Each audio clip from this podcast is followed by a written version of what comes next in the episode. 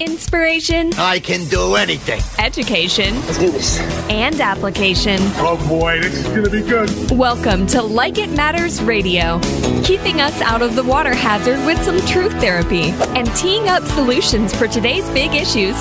Here's your life caddy, Mr. Scott V. Black. Black. So, welcome to the world of Mr. Black. Welcome to the world of Mr. Black, where we are living life like it matters.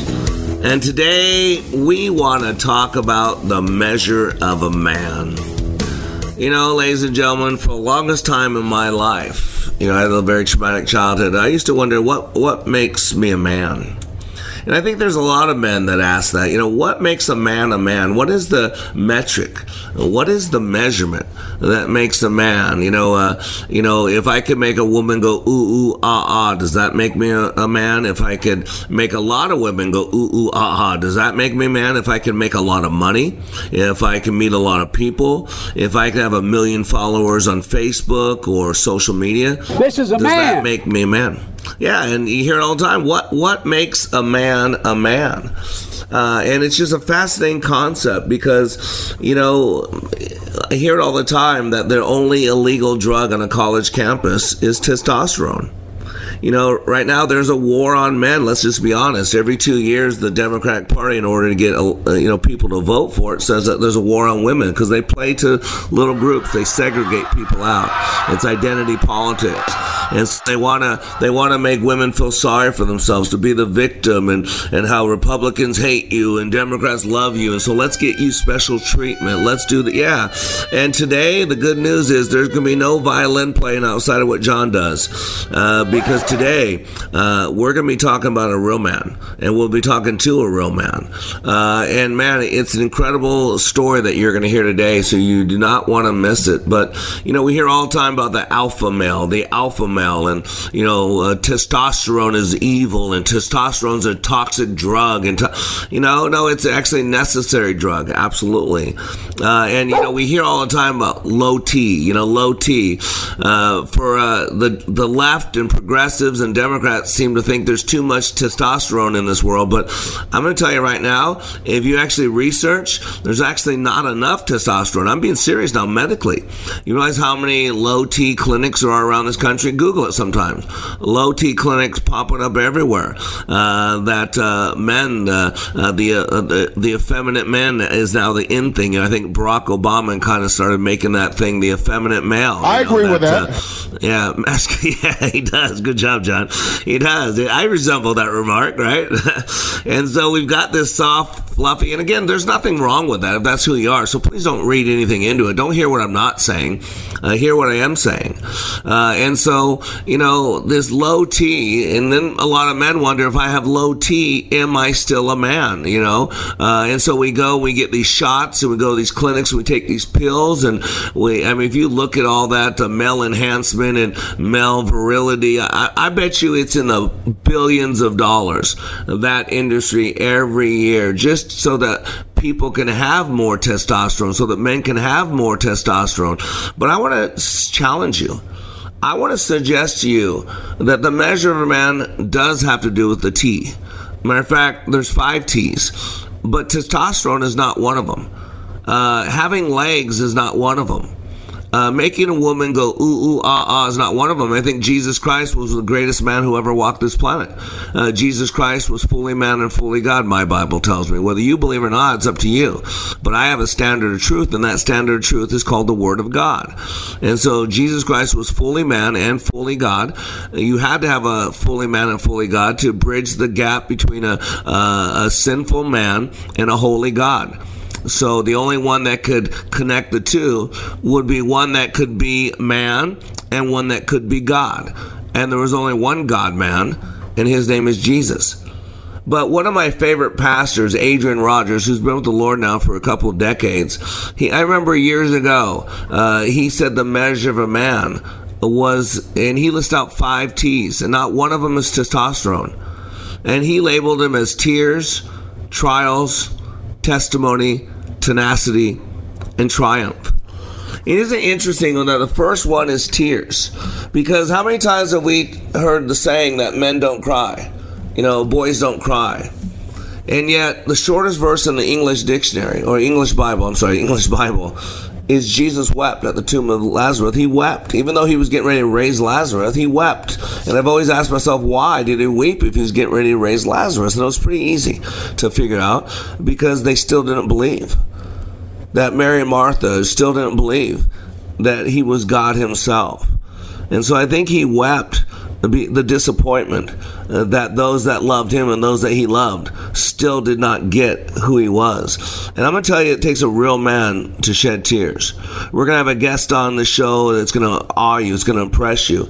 Uh, and uh, in his uh, presentation that he did when I met him, he got a little emotional when he talked about his boys, and he kept profusely apologizing. And I had to say, Dave, stop it. Don't you have nothing to apologize. That's beautiful. That's probably the most impressive thing you've done all, to, all since you've been up there. So it's tears trials. You know, we all have ups and downs. You know, life is an undulating line. And I always tell people that God cares how we suffer. We want to bring glory to God in the suffering. You know, He says, when you fast, don't do it with a frown on your face. When you give, don't let the right hand know what the left hand's doing. We have trials. How do we respond to those trials? How do we, how do we pick ourselves up, dust ourselves off, and hit it again? How do we become victorious instead of a victim? We live in a victim society today that everybody wants to blame everybody else for everything that doesn't go well. You know, trials are part of life.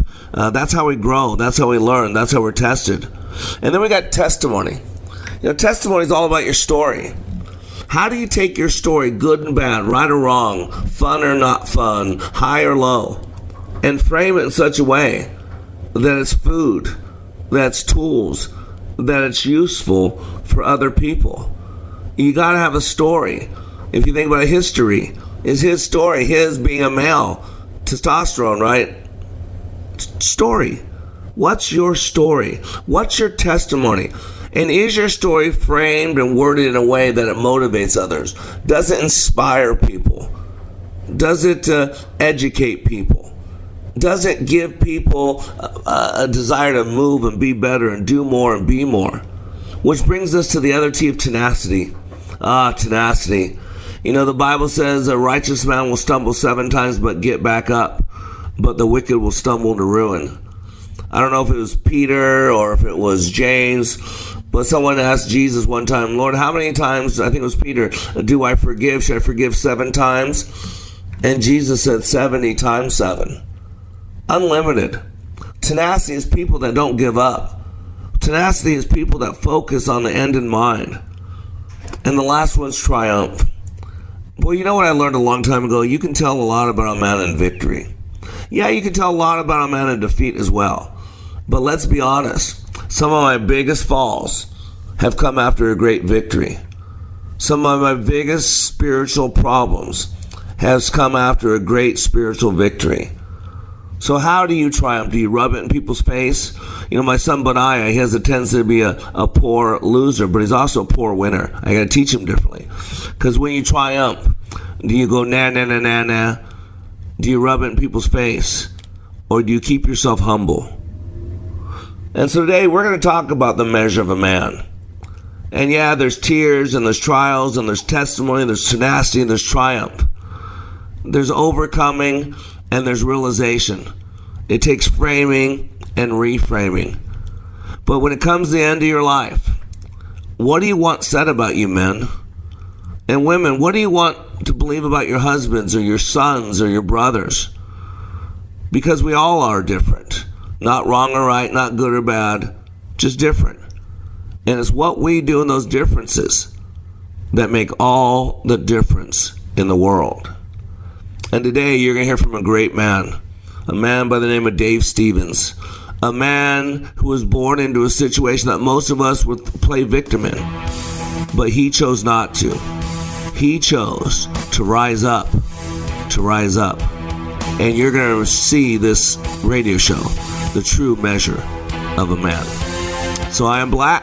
You are living life like it matters. What's the matter with you? I think your brain is going soft. You can act like a man! You clumsy poop! What we do in life echoes in eternity.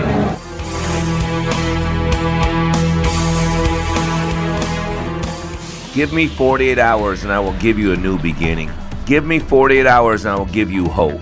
Give me 48 hours and I will give you your power back. Because between the stimulus and the response, there is a space. And in that space is your freedom. It is your power. At Like It Matters Leadership Awakening, 48 hours will change the course of your life. Discover the very purpose of your life, along with the ability to achieve. Give Mr. Black 48 hours in the next Leadership Awakening. Sign up at likeitmatters.net slash schedule. Welcome back. Matters Radio. Radio, like it matters, inspiration, education, and application. This is where we're living life like it matters. You know, uh, I've been in the life changing business for 30 years.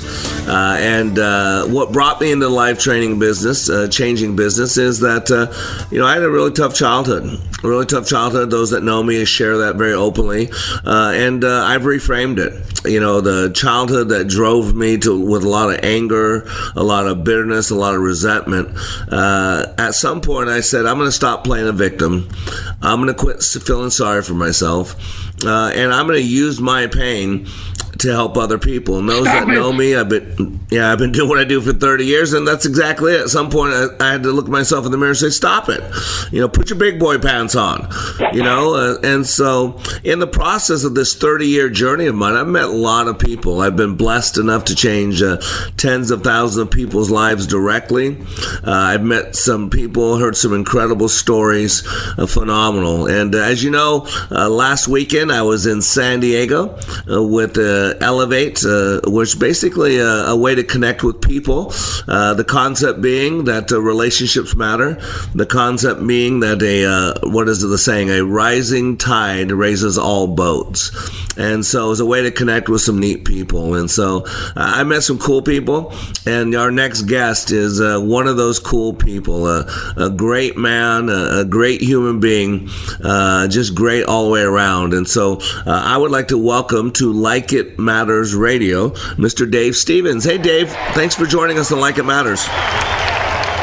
Well, thank you, Mr. Black. I'm so uh, excited to be here. I had a layover in Minnesota yesterday. I was like, wow, they're just teasing me being able to come back to uh, where I spent, you know, 10 amazing years locally there when I went to college. So, yeah, here to, just here fun with you today. Yeah, and you you were actually uh, raised in uh, Wisconsin. Was that where you were born in Wisconsin? No, I was uh, born uh, and raised in Arizona, and then I ended up uh, coming to Minnesota to play uh, football at Augsburg University and work at the local TV station uh, KSTP TV, the Channel Five affiliate locally. So I've I've got some great connections to Twin Cities. Got to be a part of a World Series in '87 and '91 with the Twins. So Minnesota's so special to me. That's what happened to me when I moved from Minnesota to Connecticut uh, 26 years ago to take a job at ESPN. Uh, you know, it was like that that that nine years. The best people come from the Midwest. They're just there's no agenda, there's no politics. There's just good people treating people with respect and and uh, love.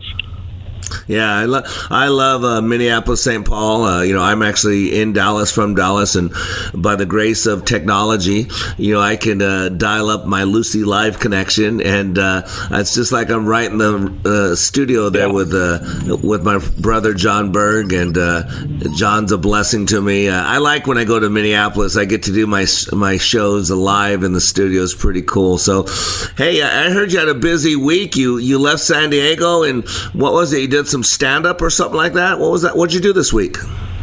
Yeah, I mean, you know, it's kind of interesting, and I'm sure you know your audience is like, "Well, who is this guy, and why is he on the show?" But yeah, I did uh, what I would call sit down because uh, I was born without legs, and now yep. uh, we've let the cat bag. But uh, oh, born no. without legs, high school sports, you know, did all these things in my life. And yeah, I, you know, uh, did I think eight, nine minutes of stand up or sit down the other day, and uh, it actually didn't go horrible. It was fun. Uh, another part of uh, you know those things that you've probably never seen a disabled comedian. They're not very many out there, but the feedback was great. And you know, as you pointed to, meeting you at that amazing uh, mindset ele- elevation, it, it was just so many amazing people and stories that pale in comparison to mine. Just uh, just people that have overcome so much, and that's why you know thank you for having me to kind of share my story of the ups and downs of what it's like to you know have a disability, come from nothing, and then you know get to where I've got to where now I can give back and and teach empathy instead of sympathy. Yeah, it's so powerful, and you know I don't remember the phrase, but we had saw something uh, at the event, and you know disabled is what happens to your car when it's broken on the side of the road. Uh, and Dave, uh, you have redefined that word for me uh, because I I can see you have no legs. I'm not blind. I can see that, uh, but Dave, man, disabled. I don't know if I, I wouldn't use that word to describe you. Uh, you've done so much. I mean, you just talked about being a part of uh, uh, Minnesota Twins, right? You were talking about that, part of a World Series. Uh, what were you on the sidelines? What were you doing with the Minnesota Twins? Uh, you know, while I was going to college, and you know, I became the only legless uh, football player in NCAA college football history. I got a TV job locally uh, while I was in college because I wanted to be on TV. I wanted to be a sportscaster, and so I became a producer and and uh, got to go every day to you know talk to Kirby Puckett and Kent Hrbek and all those guys, and you know, we got to ride uh, along with them for '87 and '91, and you know, those those amazing things that happen in my life. I call you know, I say I've lived a Forrest Gump life because you know I've also been down there where you live in Dallas when I tried out for the Dallas Cowboys, and uh, just there this year playing a softball game with a bunch of superstars like Zeke Elliott, and here's this little dude, or, well not so little anymore, but a guy without legs at, at at age 55, I get to go to these events and, you know, just kind of some people say, Hey, how do you play golf? And I'm out there doing my thing. And, you know, you just kind of lead by example instead of trying to, you know, bring attention so much to, um, you know, uh, a disability, as they call it, or that handicap, which is a term that should only be used in golf. And, you know, with, the Amen. With the amazing smocks that you were wearing, people were staring at you more than they were me. You know, because you had you had these amazing bright colors of things where people think you're a doctor or you know a physicist or something like that. So, um, but you know, I've always said that you know not having legs is awkward for people. It's that elephant in the room, and I'm the one that's in the room. So it's my motto has been if they're going to stare at me, I might as well give them a show. So I know that at every given day, people are staring at me. If I'm at an event, I can't get drunk because that would be unprofessional. They'd say, "Look at that drunk dude with no legs in a wheelchair." So it's like you gotta. I have that awareness all the time that people are looking at me, and and I just try to give that opportunity to show that I'm as normal as they are. That I'm just in a wheelchair right now, you know, or I wore artificial legs, or when I play sports, I'm running around on my arms, and you know, your listeners are like, "What the heck?" And thank Yeah. heavens that uh, there's video out there on on my YouTube channel, and just Google, you know, Dave Stevens or whatever, or legless football or legless baseball, or uh, because most people just they can't fathom that you know you you label someone handicapped or disabled, and so that's the the pity immediately gets to you. You're like, oh, that label means they've had a horrible life, and that I should feel sorry for them, and I should you know try to help them and and treat them differently. Whereas my motto has been, you know, I'll go do as much as I can, and if I you know can do more, then I can give that to others. Yeah, it's a it's stunning as you just and we're, we're just opening this book up right now. We're just barely opening it right now, and already in just a couple of minutes, you've shared stuff you've done that John and I. Uh, I'll tell you right now, if we accomplish what you just what you've shared in three minutes, if John or I accomplish that in our entire lifetime, I bet you both of us will look ourselves in the mirror and say, "Man, I had a good life." Uh, and we're just opening this book up, uh, and it's so true. You know, you talk, I love that. I think you were the one that said handicap. You know, that's something in golf. Uh, there's no way. You, when we were setting up this radio interview, uh, you were in uh, somewhere. I don't- You weren't in Connecticut yet, but you showed a picture of you know you were working and get. Uh, there was no elevator, uh, and so you parked your uh, Yeah. wheelchair at the top of the stairs and. Watching you go down the stairs on your hands on those bars was just impressive, man. Impressive. Or, or stupid uh, at my age. You know, five years trying to look like I was uh, Mary Lou Retton. You know, going down the double bars. You know, but Yeah. you know, it's it's always. I try to make it rather than a, a nasty experience, be a teaching experience because here you're talking about a charity that's trying to raise money for nonprofits, and I'm like, well, what if you ever hired somebody with a disability and they can't get up here because there is no elevator? You know, it's not about my rights; it's about the rights of everyone else. Because I can do yeah. these things. It's not yeah, but I can do them. What about those that can't, or someone who's a retired veteran uh, that has had both legs blown off and can't get around like I do, or uh, somebody with cerebral palsy, or you know. So you look around, especially in the East Coast, and I know you've been around here. You, you know, everybody doesn't pay attention to our needs, and I say that collectively as our, you know, yeah. our, our little minority, which the handicap or disabled minority is the biggest minority in the world. Yet we have the smallest wow. voice. We can't we can't go out and demand uh, because of our skin color we need jobs and rights. Uh, you know, so much today. And again, it, it, I don't take anything away from my brothers and sisters out there of, of all of their yeah. plight, but that that word diversity. Mm-hmm. If you go by the term and the definition, we're never included. Diversity has become a term that describes a color or a religion, and it doesn't really mean that when we talk about, oh, are we hiring everybody for diversity? It's now become, uh, have you hired somebody of color? Of race, it, we've lost that. We've taken a back seat, even though October is National Handicap Employment Awareness Month. We're, we're still those people at Walmart that are greeters or that have the lesser jobs, and it's time that the bigger picture be, hey, how about the military? Let's go people let's get people in the military that use minds. You don't have to be in the field to contribute, but I could use you to build the computers or to fix these planes or to engineer better, you know, things to protect us. And let's drop that I you know, I need to run a race or qualify physically to be in the military. Like let's start utilizing people and their tools based on their ability, not their disability. Yeah, and the cool thing is you are a living example of it.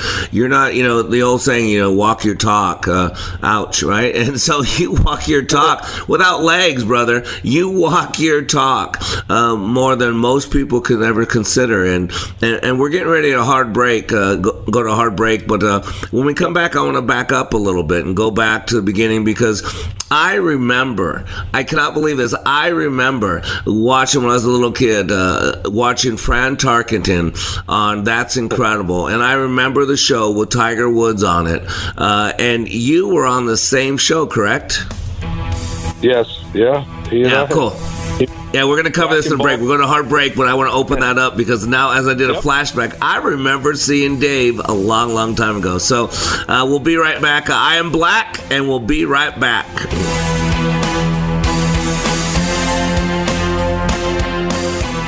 We are all in the construction business, constructing memories, relationships, new ideas, and a legacy that will outlive us.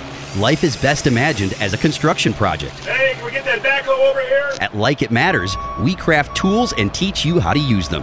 Mr. Black has a bevy of tools to help you build your life into your dream. One of those tools is individual life counseling. The best analogy is a life caddy, because sometimes you just need another set of eyes. A second tool, Books by Mr. Black, always opening up your mind. Third, workshops, where we teach people how they work and how to function at a higher level. Nice job. That's it for today. Wrap it up. Contact Mr. Black at mr.black at likeitmatters.net. Building a better you today. Likeitmatters.net. Helping people live their lives like they matter. That's Mr. Black at likeitmatters.net. Discover the tools to build your relationships, your vision, and your life. What in the hell's diversity? well, I, I, could be wrong, but I believe uh, diversity is an old, old wooden ship that was used during the Civil War era. Amen. I am black, and you are back with Under Construction. That's what we're doing here. We're under construction. We're working to be a little bit better today than yesterday, a little bit better tomorrow than today. And that's why we call it Like It Matters Radio. Uh, and if you missed uh, any of the shows so far, uh, it would behoove you uh, to go to likeitmattersradio.com uh, because today is a more special than normal day because we have a real special guest and uh, special because he's a man uh, who man knows what it's like to overcome. A man who's done more uh, with his life in 55 years than many would do in given 110 years. And so let's welcome back uh, to Like It Matters Radio, Mr. Dave Stevens. Thanks again, Dave, for joining us. Thank you, Mr. Black. It's great to be back. Yeah. Hey, so uh, yeah, I was saying before the break, I remember because you showed the clip uh, at uh, at uh, Elevate. And by the way, if you want to see the clip, you can go to YouTube. Uh, Dave Spe- uh, Stevens speaks. Some great clips of his life, incredible clips. Also, www.dave uh, is it DaveStevensSpeaks.com? Correct, right? Yes, sir. Awesome. But you showed a clip with Fran Tarkenton, I don't know, 70s, 80s. I remember that show. That's incredible. And I remember uh, a four year old, like uh, Tiger Woods, or five years old. He was young. I remember that. And then I remember now, as you played it back, uh, the guy with no legs. And that was you. I mean, what was that like? I mean, how did you get on That's Incredible? Give us some lead up to that whole experience you know, I started playing high school sports. No one had ever done that in the state of Arizona, and obviously uh, this was pre-internet days. So you know, words you know spread the state quickly of this legendary. There's this leg guy running around playing sports and doing well. So we'd go on the road, and, people would just like flock to see me, and they couldn't believe it. And uh, ago this month, ironically, ABC called and said, going to come down and do a story. So they came down to Wickenburg, Arizona, the little cowboy town that's, you know, two people have come, well, three people. Cody Custer, a uh, bull rider uh, world champion, uh, Val Kilmer, and me. And so we uh, got to you know, fly to Hollywood. First time I'd ever been, you know, out of the state kind of thing. And, uh, you know, because of all the sports, I got to be featured on this, you know, TV show.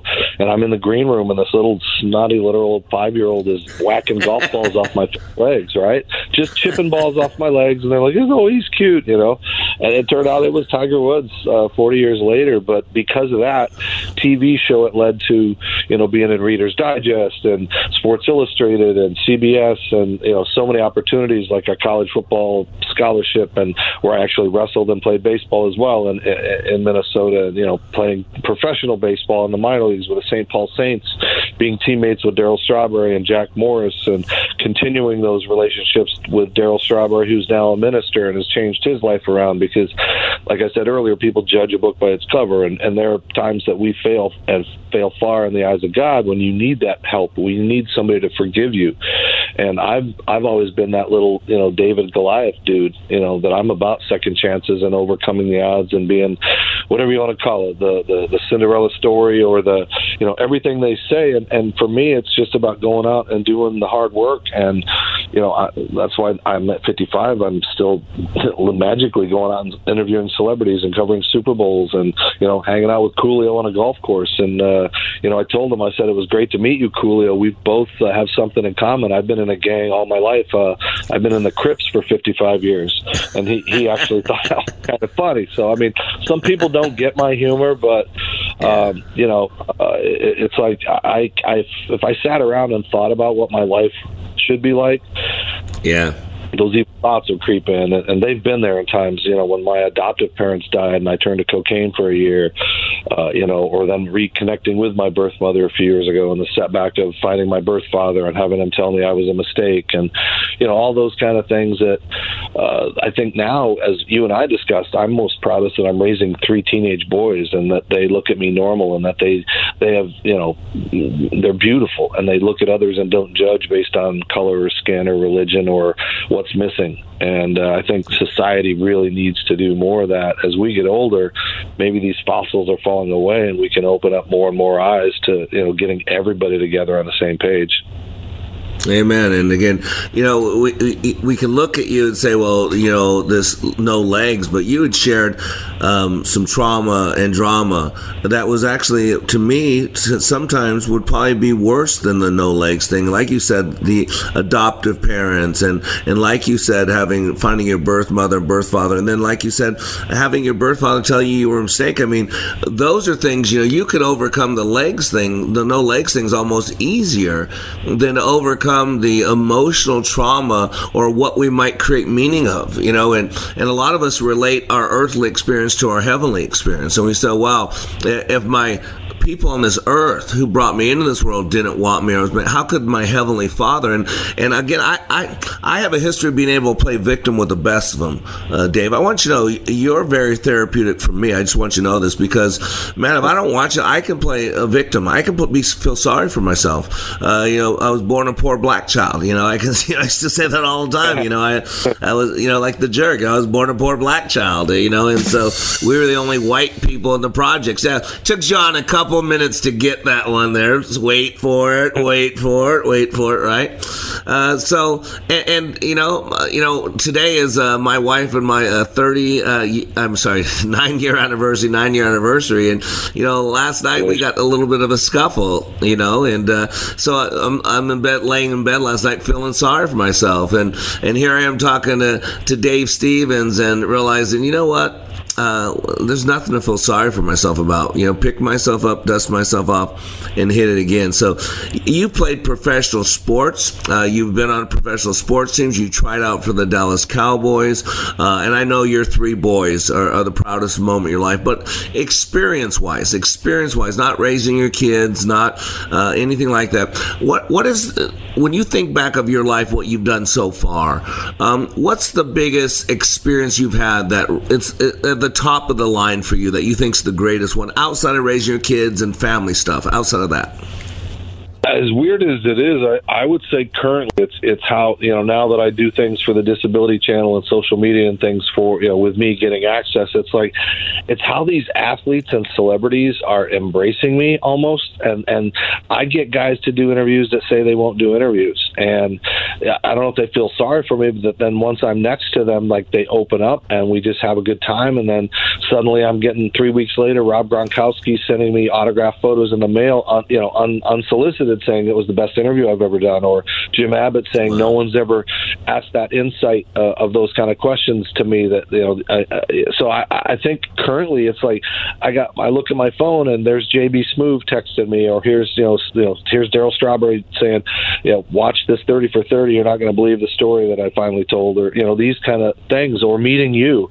you know, meeting you and and and finding another an amazing human who makes an impact in life uh, that, that is so selfless. So it's weird, almost like a rebirth after getting laid off from ESPN when they wiped out 500, you know, 500 people based on it. You know, everyone said, "Oh, you've got the golden ticket. You don't have any legs. You'll never get fired." And to go from 125 thousand dollar a year to unemployment, uh, and like, what am I going to do with no legs and three kids? And so you just kind of go, "Well, let's start talking about my life and the amazing people that got me here, and and and just kind of maybe I could make an impact." And I tell people I want to leave my legacy you know, so people can look at me and realize that you, you know, just like you said, if if I have it way worse off than Dave, what am I complaining about? And I say that every day as I'm schlepping a giant garbage can up and down the hill by myself, and people are driving by and gawking, or they want to get out and help. It's like, you know what? I can do this. What about somebody that's blind? What about somebody who's completely mentally challenged, or or you know, so you know, it's like it pales in comparison to somebody battling cancer or something, and oh, woe is me and I, I don't. You know, if I had a pity party, I'd never leave my house. You know, um, and I do. I wake up. You know, if there's two feet of snow and I don't want my testicles up in my throat, I got to go outside and walk through it. You know, these are the, the things you guys, you leggies, don't think about. Uh, but yeah, I won't ever yeah. have hip replacement, knee replacement, any of that stuff that you yeah. guys go through. Yet. That's right. Yeah, that's right. So, what was it like at ESPN? How long were you on ESPN?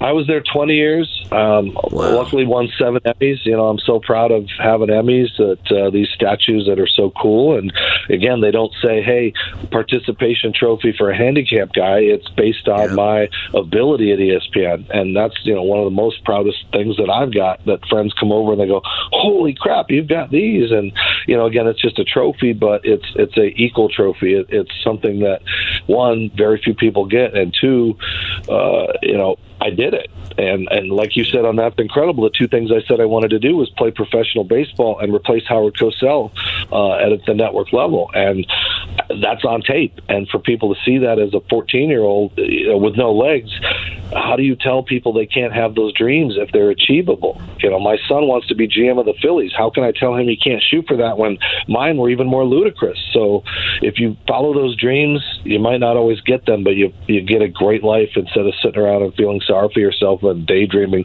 what I should have, could have, what I where where would I be? You know, we don't know where we're going after this. We hope it's heaven, uh, but if this is all we got, you got to make the most of it with the tools you got.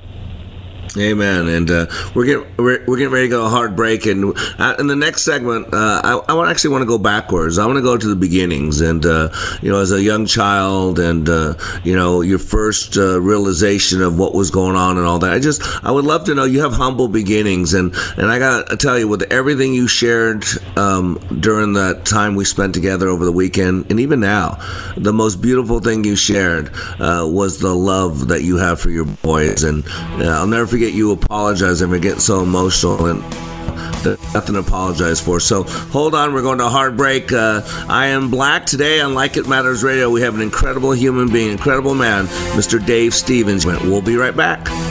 Well, you ain't got no legs, Lieutenant Dan. Yes, I know that.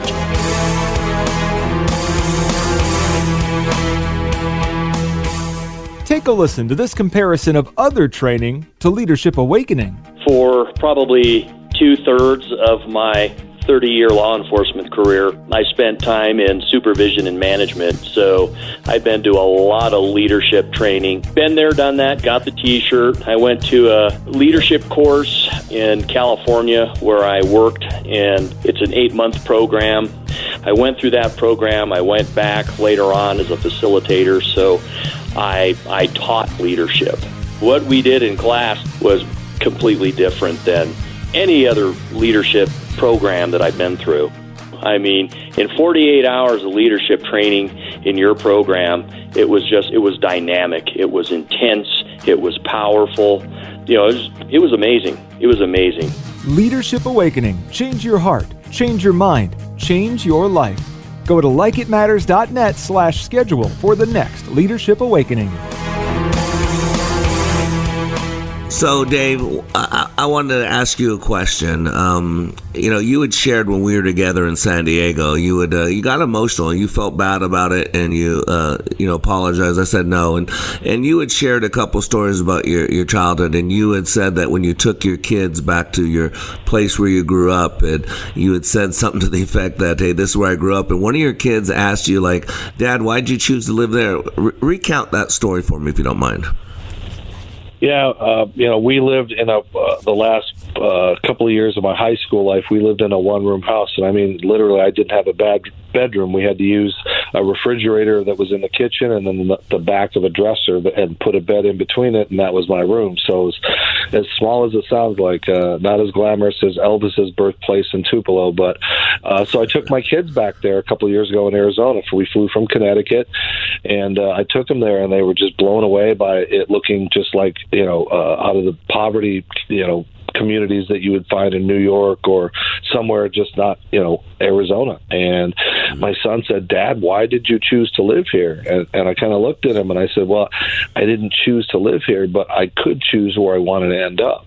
And that's kind of what my thought was at the time is like, uh, you know, screw this. I'm not going to be penciled in as being whatever everyone expects. I, I decided sports and turned my disability into my ability. And that's really when things started changing in my life and, you know, not being the last pick and, and evolving into a good baseball player and a great football player and a really good championship wrestler that uh, pissed off coaches and, and made people like, hey, we got to do something. And, and so, you know, that, that's why they, they're very uh, uh, grounded as far as they know where I've come from. That I, I vowed that my kids would not, you know, change schools despite getting divorced. My kids have gone to the same schools, been around the same people. They've never moved.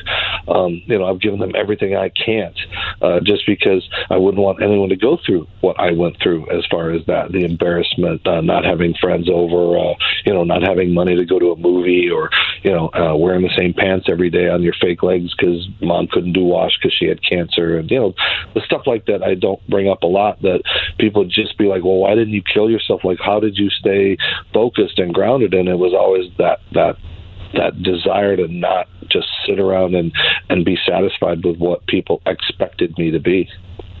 Yeah, and you know, I, I'm a father. I got four kids. My oldest uh, daughter, Faye, she's 24, and I got my son Christian, uh, 22. I got a 15 year old Major, and then my my little one Benaiah, who's uh, six, almost seven. And you know, for me, my my life has been about because I had some trauma. I had a lot of drama as a kid and a lot of abuse. I was on my own at 16. Uh, I went in, I graduated high school, living with the biggest drug dealers in Henderson, and never touched them before before I went in the army uh, and uh, a lot of pain, a lot of hurt. I was in the army at 17 years old. Started college at at 19 after getting back from the, my active duty for the reserves, and lived in my car. I lived in my car going to UNLV, uh, um, and my parents lived five miles down the road, but I would never step in that home again after all the abuse that I had been through. It was just too traumatic, and and so I really wanted to be the dad uh, to my kids that I never had. I mean, being a good dad was really important to me, Dave. It was the most important thing to the point where I actually think I had my kids on my throne, which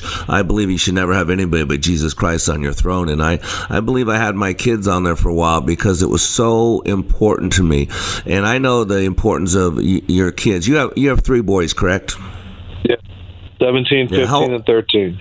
Oh wow, so cool! And uh, uh, I mean, this was important to you too to bring them up that way. Um, what do you think is the most important lessons that you want to teach your your your boys uh, as you were raising them? What was the most important things you wanted them to grow up with? Love, you know, I, I when you're a dad with no legs, and and like I said earlier, there's no book for that. It's like, what are you supposed to do when you've got to take them up and down stairs, and what are you supposed to do when you've got to feed them when they're crying, and what do you got to do if you've got to push them and get them in a car and unload them? And so I had to, you know, I should have filmed that stuff. You want to talk impressive, It even impressed me, and uh, you know, to to give them that normal life at certain points where then they're teaching you, you know, hey dad, I'll help you.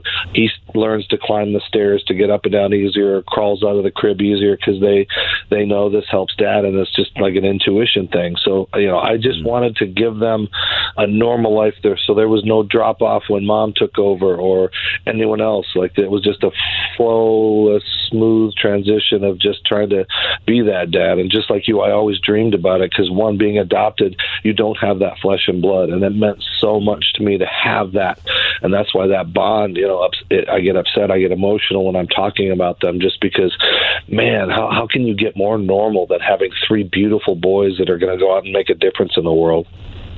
Yeah, amen, amen. And if you don't mind me asking, how how when did you get divorced? How how how old were the kids when you got divorced? Uh, I've been divorced 11 years, so two years. Uh, third, my youngest is 13, so we've co-parented very wow. well. You know, I, I wouldn't move when I got laid off at ESPN. I could have taken a job at the NFL Network or somewhere else, and I just said no. I'm going to do it, and I took a job driving my, you know 90 miles each way into New York to work in TV for a while, and then uh, finally, you know, became a motivational speaker, and now I'm a professor at Quinnipiac University where I teach media for kids with disabilities who won't get those opportunities. And, like I said, uh, you know, I'm, I can't complain about my life at all, and and I feel like I'm just beginning. Yeah, yeah, and you know, 55 years old. You and I are the same age. So actually, uh, next week I turn 56, so I might be a little older than you. But uh, uh, you know, I'm I'm carrying uh, 80 extra pounds. I got this gut on me. I, I didn't realize how much COVID weight I'd put on until, you know, at the event we went to, there was that white party, uh, that white jacket, you know, the white night. I, I, don't know how legally you're allowed to have a white party anymore, but they did have a white party. And, and no, we didn't burn crosses on the grass or anything like that, but it was a, it was a white party. And I went to, uh, you know, this place to get a coat, a white coat, and uh, all they had was 48. I go, that's no problem. Yeah, that's big. And I put it on and I couldn't couldn't close it. It was like, oh no. It was like, no. And I got two legs. I got two legs. I could run around. I can get on thing, and yet I'm carrying eight extra pounds. And dude, you're in great shape, uh, mentally, uh, physically. But uh, you know, one of the things was cool when you got up there and you got a chance to speak is one of the pictures. You you do your speech so well. I'm, oh my gosh, you should be booked all the time to speak in front of groups, all kinds of groups. Uh, I think the reason why you're not picked as much as you are is because we have overly focused on race, and it's got to the point where we are a victim society Let's be honest. Uh, everybody mm-hmm. gets their DNA tested to see what percentage of a victim they are. And be honest with you, you're politically incorrect today. I know that sounds strange, but you're politically incorrect today because there is no excuse for playing the victim with you around. Uh, when you tell your story, no one can give an excuse for being a victim. And well, this guy was mean to me. This guy was mad to me. You know, I I eat scripture. I'm a pastor as well, Dave, and uh, I love the Word of God. And two two things I learned reading that scripture. Number one, life ain't no fair. Uh, if it was fair, we'd all go to hell. And number two, life is hard. God says there's two paths. One's wide, and a lot of people are on it. It's leading to hell. It's easy. It's having a lot of fun. But God said there's a narrow path, and He says it's hard.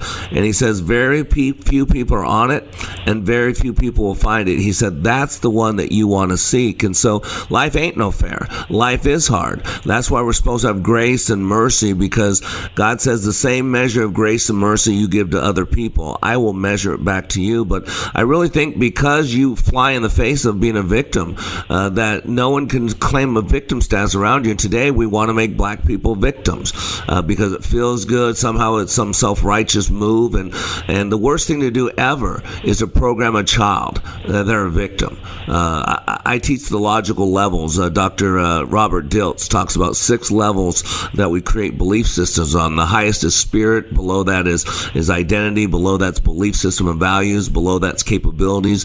Below that is uh, behavior, and below that's environment. And change takes place from the top down, not from the bottom up. And it was Einstein who said, if you're gonna, you can never solve a problem at the same level it was created at. And I didn't really understand that until I learned the neurological levels. But uh, you showed a picture of your boys, and you started crying and wept and. Uh, would you say that's your greatest accomplishment to to raise those boys to be loving, compassionate, caring young men? Is that your greatest victory?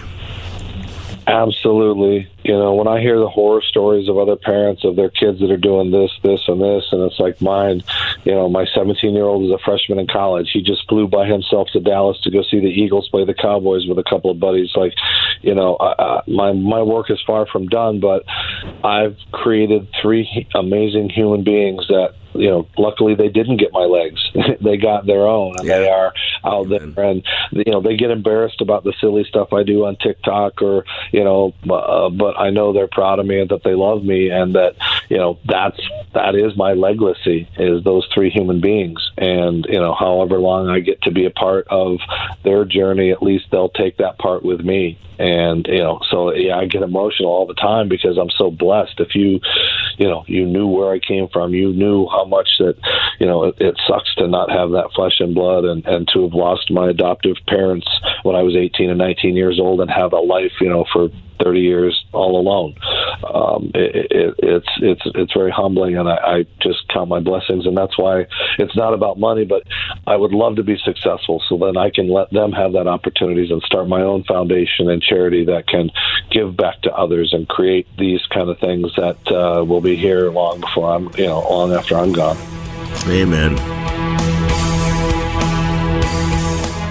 When I attended the Leadership Awakening workshop, I didn't know what to expect, but I was open. The tools taught at Leadership Awakening helped me discover things about myself that were holding me back from being all God created me to be. Providential? That word coins these life changing classes because I now realize there are works God has already created for me to walk in, and these workshops helped me to see this more clearly. I received practical insights that I am already applying to be a more focused businesswoman, influential mom to my two teenagers, an eight and a half year old son, and patient and passionate wife. I got rid of a lot of clutter in my head. BS, they call it, belief systems that were not serving me. If you want to know what it means to empower others instead of trying to control them, if you want to build a productive team in two days, if you want to press the reset button in your life and give yourself a fresh new beginning, then do yourself and your family a favor and attend the next Leadership Awakening. It's time the giant in you comes alive.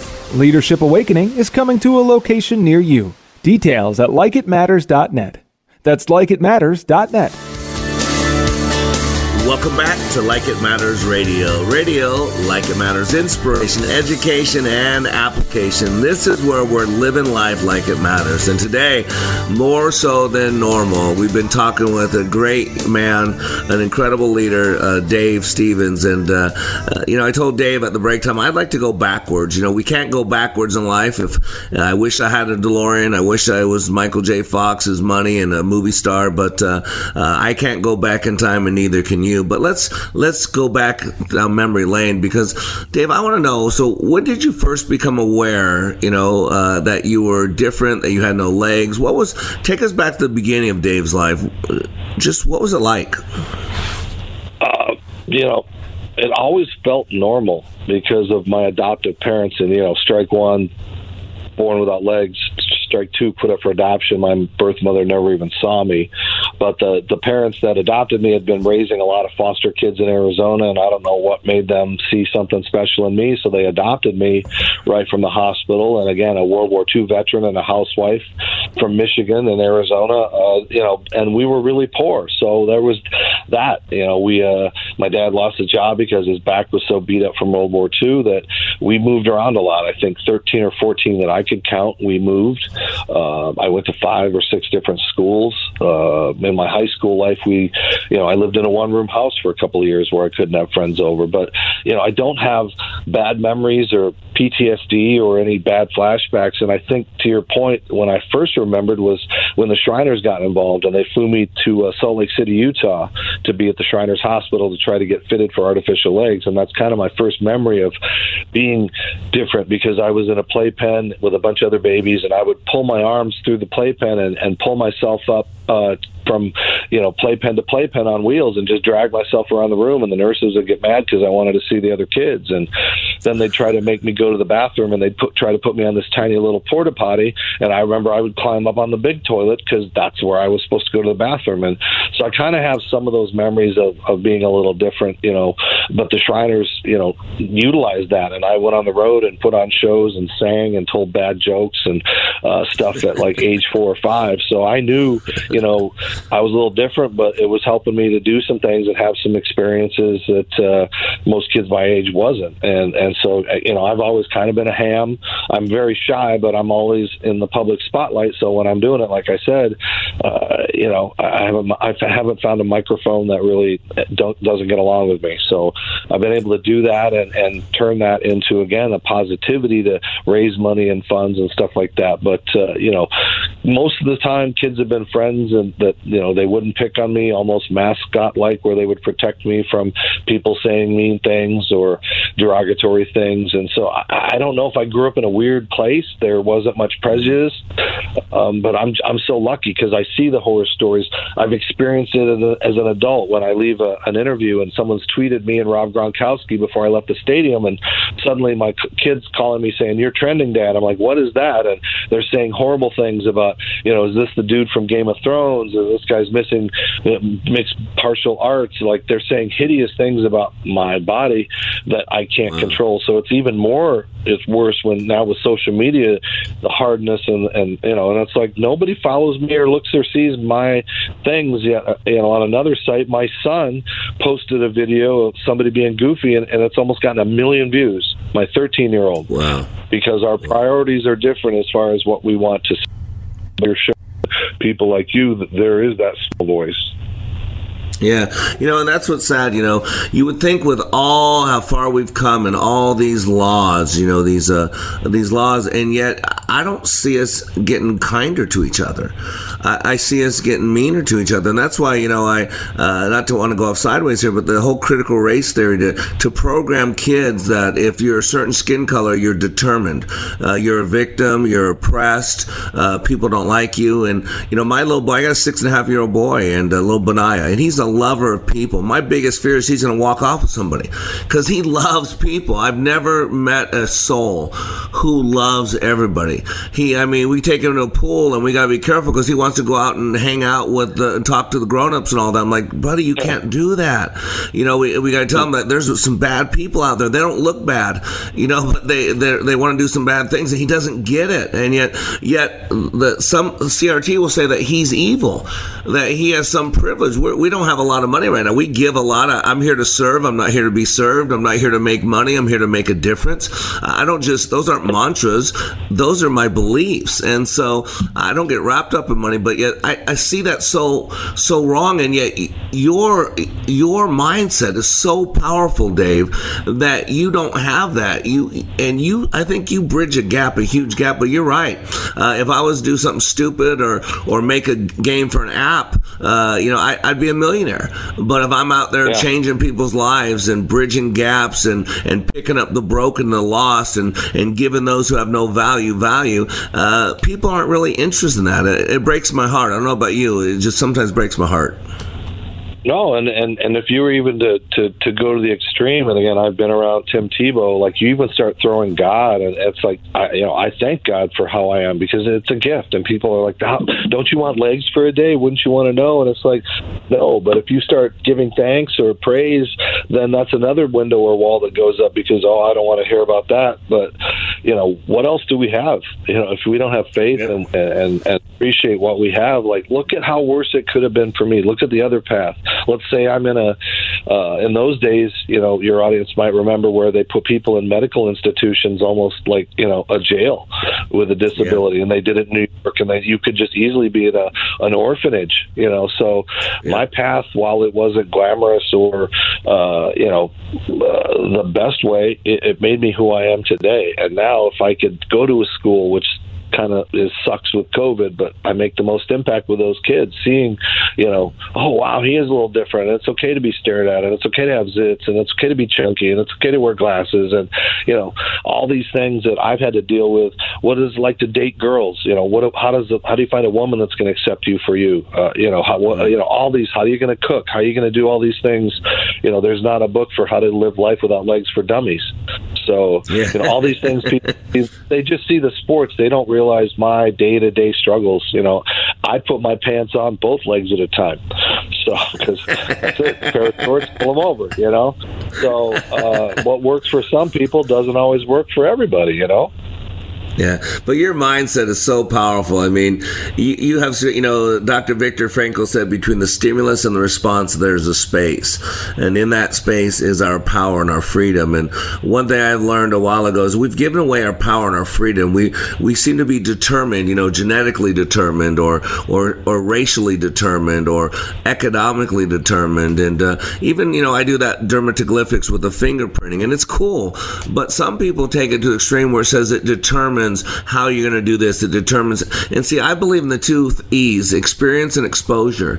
Uh, and I don't believe I'm determined by anything. I believe my God uh, created me uh, to, to, to live a big life, and, and not for my glory, but for His glory, not for my gain, but for His gain. And so, you know, you are the epitome of uh, Romans 8:28. For for God causes all things to work for the good for those who love Him or are called according to His purpose. Uh, and uh, f- phenomenal. What what parting words uh, to my audience? What what what what some words of wisdom that you would like to share with my audience before we get you off phone?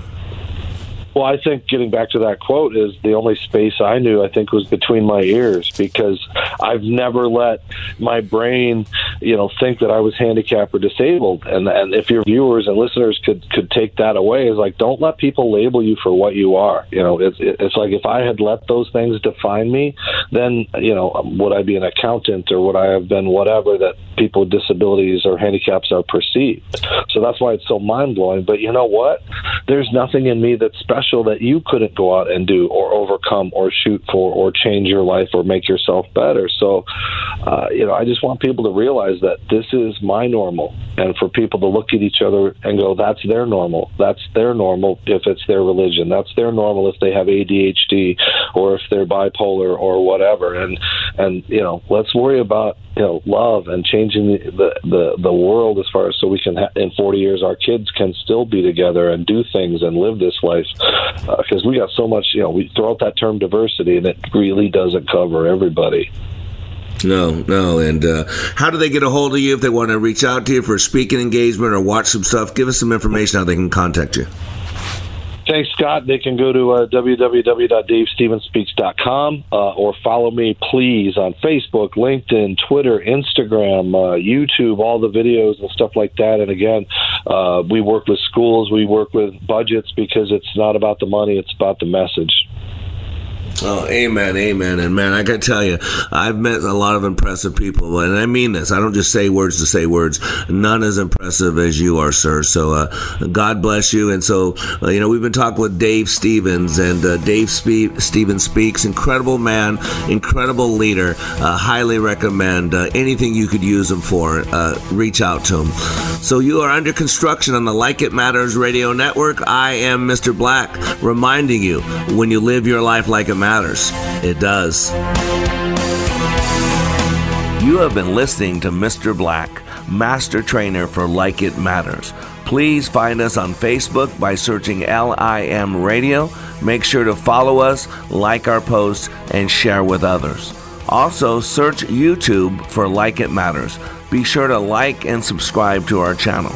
And for more information on how we can help you live life like it matters, go to likeitmatters.net where you can find more information on our transformational training, our life coaching, counseling, our radio show, and other ways we help you continue the journey of living life like it matters.